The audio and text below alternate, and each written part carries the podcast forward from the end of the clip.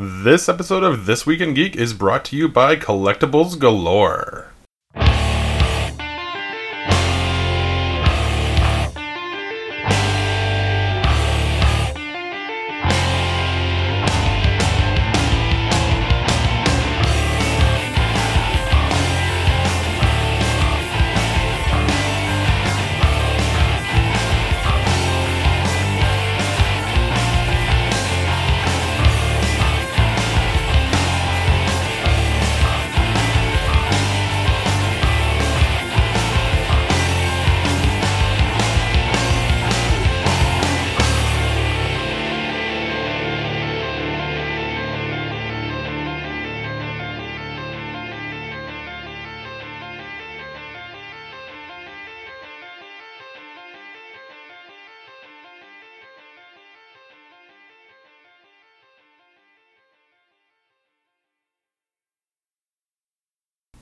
Good morning. It is Wednesday, and that means it's time for This Week in Geek.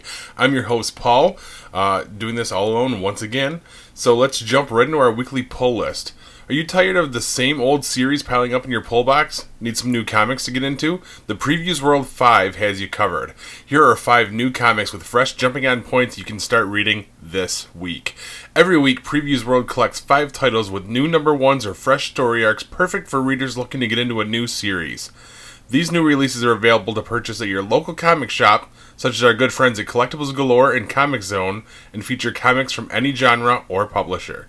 This week, Ant-Man returns for a new series, the Justice League prepare for a new threat, an Elven Ranger must fulfill an oath to a lost friend, Predators are on the hunt again, and Usagi Yojimbo uncovers a new plot of betrayal back home. These series are ready for new readers to enjoy. All you have to do is start here. First up from Marvel is Ant-Man number one. Scott Lang is back and doing better than ever, or at least according to him, but his daughter, Stinger, and the anthill he's living in say otherwise. Desperate to raise his daughter's opinions of him, Scott takes a job from local barkeeps, I- I'm sorry, beekeepers, only to uncover a global conspiracy that could topple the world order. No time to call the Avengers. This sounds like a job for Ant-Man? Join the explosive creative team of Zeb Wells and Dylan Burnett. Next up from D C is Justice League number forty. The next chapter for comics' premier super team begins. An unexpected arrival from the stars brings a dire warning to the Justice League. A new breed of conquerors is on the march. Led by Superman's nemesis, Eradicator, a genetically engineered superpowered strike team has come to subjugate Earth. To aid the Justice League, Batman makes the unprecedented, unprecedented decision of enlisting an ancient, unrivaled power, which calls into question who exactly is in charge. With the League on unsure footing, will they be ready to save the world? Coming from Image is After Realm Quarterly number one. From a wise... I am not having a good day with all this. From Heiser... Sorry, I couldn't hear what you said. Huh. From Eisner and Harvey Award-winning Michael Avon Oeming, co-creator of Powers and the United States of Murder, and writer of Thor, Ragnarok, and Red Sonja, comes The After Realm, a new ongoing extra-length quarterly. In the aftermath of Ragnarok, Una, an elven ranger, sets out into the post-apocalyptic chaos to discover the fate of the old gods. But first, she must fulfill an oath to a lost friend that could doom what's left of the Nine Realms.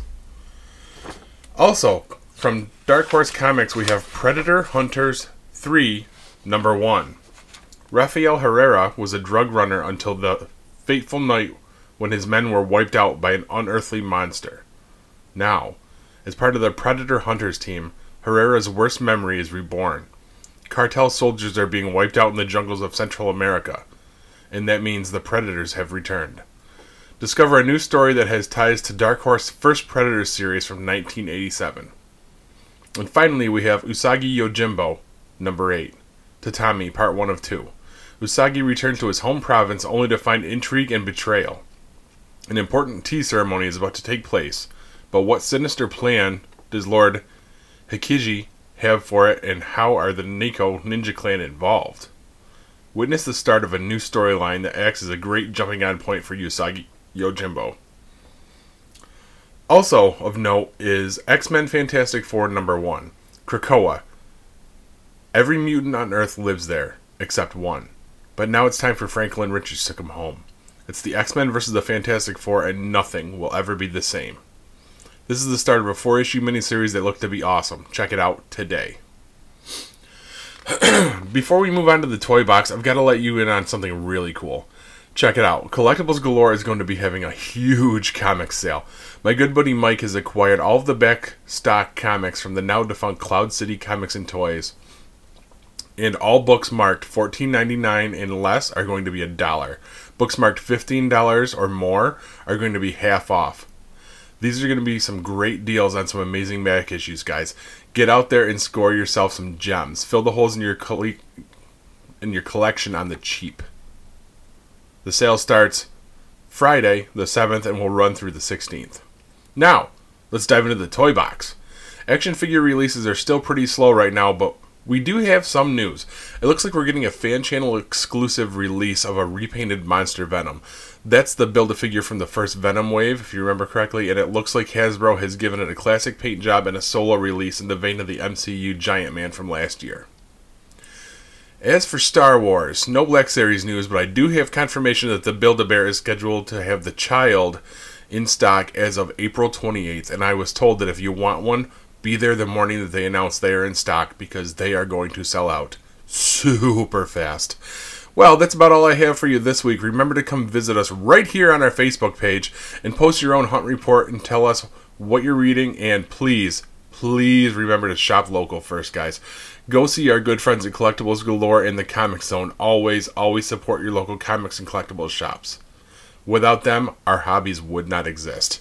Until next week, cheers all. This has been a GeekPod Network production.